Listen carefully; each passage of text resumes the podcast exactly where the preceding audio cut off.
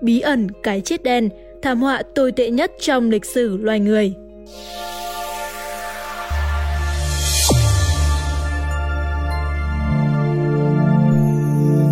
Thế giới đang phải đối mặt với đại dịch COVID-19. Chưa ai có thể thống kê được hết những thiệt hại do dịch bệnh này gây ra. Trên thực tế, con người chúng ta đã trải qua nhiều đại dịch lớn trên toàn thế giới với mức độ tàn phá rất nguy hiểm. Hôm nay, hãy cùng từ điển lịch sử tìm hiểu một trong những đại dịch nguy hiểm nhất trong lịch sử. Năm 1347, trận dịch tồi tệ nhất trong lịch sử được ghi nhận đã hoành hành khắp châu Âu. Bệnh dịch hạch, còn được gọi là cái chết đen, đã cướp đi sinh mạng 155 đến 200 triệu người, giết chết 60% dân số châu Âu và 33% dân số nước Anh. Vũ điệu của cái chết 12 con tàu đã cập cảng Sicilian của Anh vào tháng 10 năm 1347. Khi người dân thị trấn đến nơi, họ bắt gặp cảnh tượng kinh hoàng.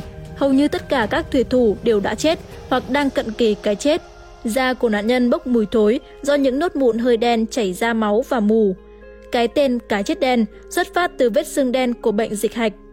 Người dân địa phương nhìn thấy những người đàn ông di chuyển không vững, với chân tay run rẩy như thể đang bị thần chết điểm danh. Các nhân chứng mô tả cảnh này là vũ điệu của cái chết. Các con tàu đã được chính quyền yêu cầu phải ra khơi, nhưng đã quá muộn. Dịch bệnh đã bắt đầu lây lan, đó là sự khởi đầu của bệnh dịch hạch ở châu Âu, được ghi nhận là một trong những thảm họa tồi tệ nhất trong lịch sử. Châu Âu là nơi bị ảnh hưởng nặng nề nhất bởi căn bệnh này, nhưng không phải là nạn nhân đầu tiên của cái chết đen. Trước khi đến châu Âu, căn bệnh này đã càn quét qua Trung Quốc, Ấn Độ, Ba Tư và Syria. Trên khắp châu Âu, châu Á, Trung Đông và Nam Phi, nhiều người đã bỏ mạng vì cái chết đen. Những người bị nhiễm bệnh đều bị viêm các hạch bạch huyết ở vùng bẹn, cổ, tay chân và dưới cánh tay. Nốt sưng sẽ phát triển từ kích thước của quả óc chó đến kích thước của quả trứng, tạo ra ổ nhọt màu xanh đen. Trong trường hợp xấu nhất, nốt sưng có thể mở rộng đến kích thước của một quả táo có màu tím đen. Khu vực sưng tấy sẽ chảy máu và mù. Nạn nhân của bệnh dịch hạch sẽ phải chịu hầu hết các triệu chứng điển hình như sốt, đau, ớn lạnh, đổ mồ hôi, đau bụng và tiêu chảy, sau đó nôn ra máu. Tất cả đều dẫn đến tử vong trong vòng một tuần. Trong một thị trấn hoặc làng mạc, vào thời điểm một nạn nhân bị căn bệnh này cướp đi sự sống, những người khác đã ở trong giai đoạn đầu của quá trình lây nhiễm. Mặc dù một số hòn đảo nhỏ hơn ở châu Âu đã không bị lây nhiễm, theo một số nguồn tin, các thành phố khác ở châu Âu, tỷ lệ tử vong là 60%, riêng ở Florence, Italy là 90%, với tổng số từ 155 đến 200 triệu người mất mạng. Căn bệnh giết chết cả bò, dê, lợn và các vật nuôi khác. Nhiều người đã từ bỏ các thành phố, trốn chạy để cứu mạng sống của họ nhưng vô ích. Trong vài ngày đầu tiên, người mắc bệnh không có triệu chứng, vì vậy không thể cách ly. Vi khuẩn gây bệnh lây truyền trong không khí và lây truyền qua những động chạm đơn giản, qua tiếp xúc da đơn thuần, tiếp xúc với áo khoác ngoài của nạn nhân, ho hoặc hắt hơi. Nguồn gốc cái chết đen Cháy và bọ chết được cho là vật mang vi khuẩn dịch hạch Yersinia pestis ở sóc, thỏ, chuột và gà. Theo một số ý kiến, chuột đô thị vừa là vật mang mầm bệnh, vừa là nguồn gốc của cá chết đen. Các triệu chứng của chuột có thể so sánh rõ ràng với các triệu chứng của người. Sau khi một số lượng lớn động vật gặm nhấm chết, bọ chết sẽ săn tìm vật chủ mới để ký sinh và do thiếu các sinh vật nhỏ hơn, đôi khi người trở thành vật chủ.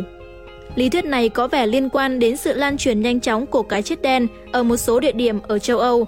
Các loài gặm nhấm làm tổ trong các con tàu do những nơi tối và ẩm cung cấp môi trường sống lý tưởng cho chúng. Bệnh dịch hạch đã lây lan khắp thế giới bởi những con tàu tử thần đó. Các nhà khoa học phát hiện ra rằng không phải chỉ có vi trùng tử thần đen mới tạo ra điều kinh khủng đến thế. Khi lấy hải cốt được chôn tập thể từ các ngôi mộ, bao tử bệnh than được phát tán bởi vi khuẩn bệnh than tồn tại tự nhiên trong đất. Ở châu Âu, những vi khuẩn này đã được trộn lẫn với mầm bệnh dịch hạch. Bệnh than có thể khiến người bệnh dễ bị tổn thương bởi đòn tấn công cuối cùng của bệnh dịch hạch hoặc bệnh dịch hạch đã làm mồi cho những người đã bị nhiễm bệnh than. Vào thời gian bùng phát dịch, kiến thức y học còn nghèo nàn, các nỗ lực trị liệu thường không thành công, dẫn đến cái chết của bệnh nhân hoặc lây lan dịch bệnh ngoài ý muốn. Blood lettering, một phương pháp điều trị y tế nổi bật lúc bấy giờ, được áp dụng rộng rãi. Để máu lưu thông tự do, các chuyên gia y tế sẽ cắt vào tĩnh mạch và động mạch ở cổ và cánh tay của bệnh nhân. Đây không phải là một kỹ thuật mới, cách tiếp cận này đã được sử dụng từ thời Ai Cập cổ đại và đó cũng không phải là điều bất thường duy nhất. Một thủ thuật khác được các nhà y học sử dụng là triệt nhọ. Để làm tiêu nhọ, các bác sĩ dùng dao hoặc kim nhọn đốt nóng để phẫu thuật. Điều này không có lợi và trong hầu hết các trường hợp, vật chủ bị nhiễm độc và chết. Các kỹ thuật khác, chẳng hạn như liệu pháp thảo dược và làm sạch bằng nước hoa hồng hoặc giấm cũng không mang lại hiệu quả. Vi khuẩn này cũng được cho là có khả năng gây chết người nhiều hơn do tình trạng suy dinh dưỡng và các phương pháp điều trị kém cho nạn nhân khiến hệ thống miễn dịch bị suy yếu. Sau một chuỗi thất bại, các bệnh viện bắt đầu từ chối những bệnh nhân mới bị nhiễm vi khuẩn cá chết đen. Các nhà thờ đóng cửa, không cho công chúng làm lễ. Và vì sự an toàn của mình, các linh mục từ chối tiến hành các nghi thức cuối cùng cho người đã khuất. Khi con người bất lực, thiên nhiên cũng chẳng giúp được gì. Nguyên nhân của cá chết đen vẫn chưa được khám phá. Một số người tin rằng nó đã phát triển tại sa mạc Gobi ở châu Á vào đầu thế kỷ 14 và được cho là một căn bệnh thế kỷ xảy ra thường xuyên ở châu Á. Mặc dù không có bằng chứng chứng minh cho bất kỳ giả thuyết nào, căn bệnh này vẫn tồn tại. Nhưng nó không còn gây chết người nhiều như trước, vì hiện người ta đã có thể có được các phương pháp điều trị.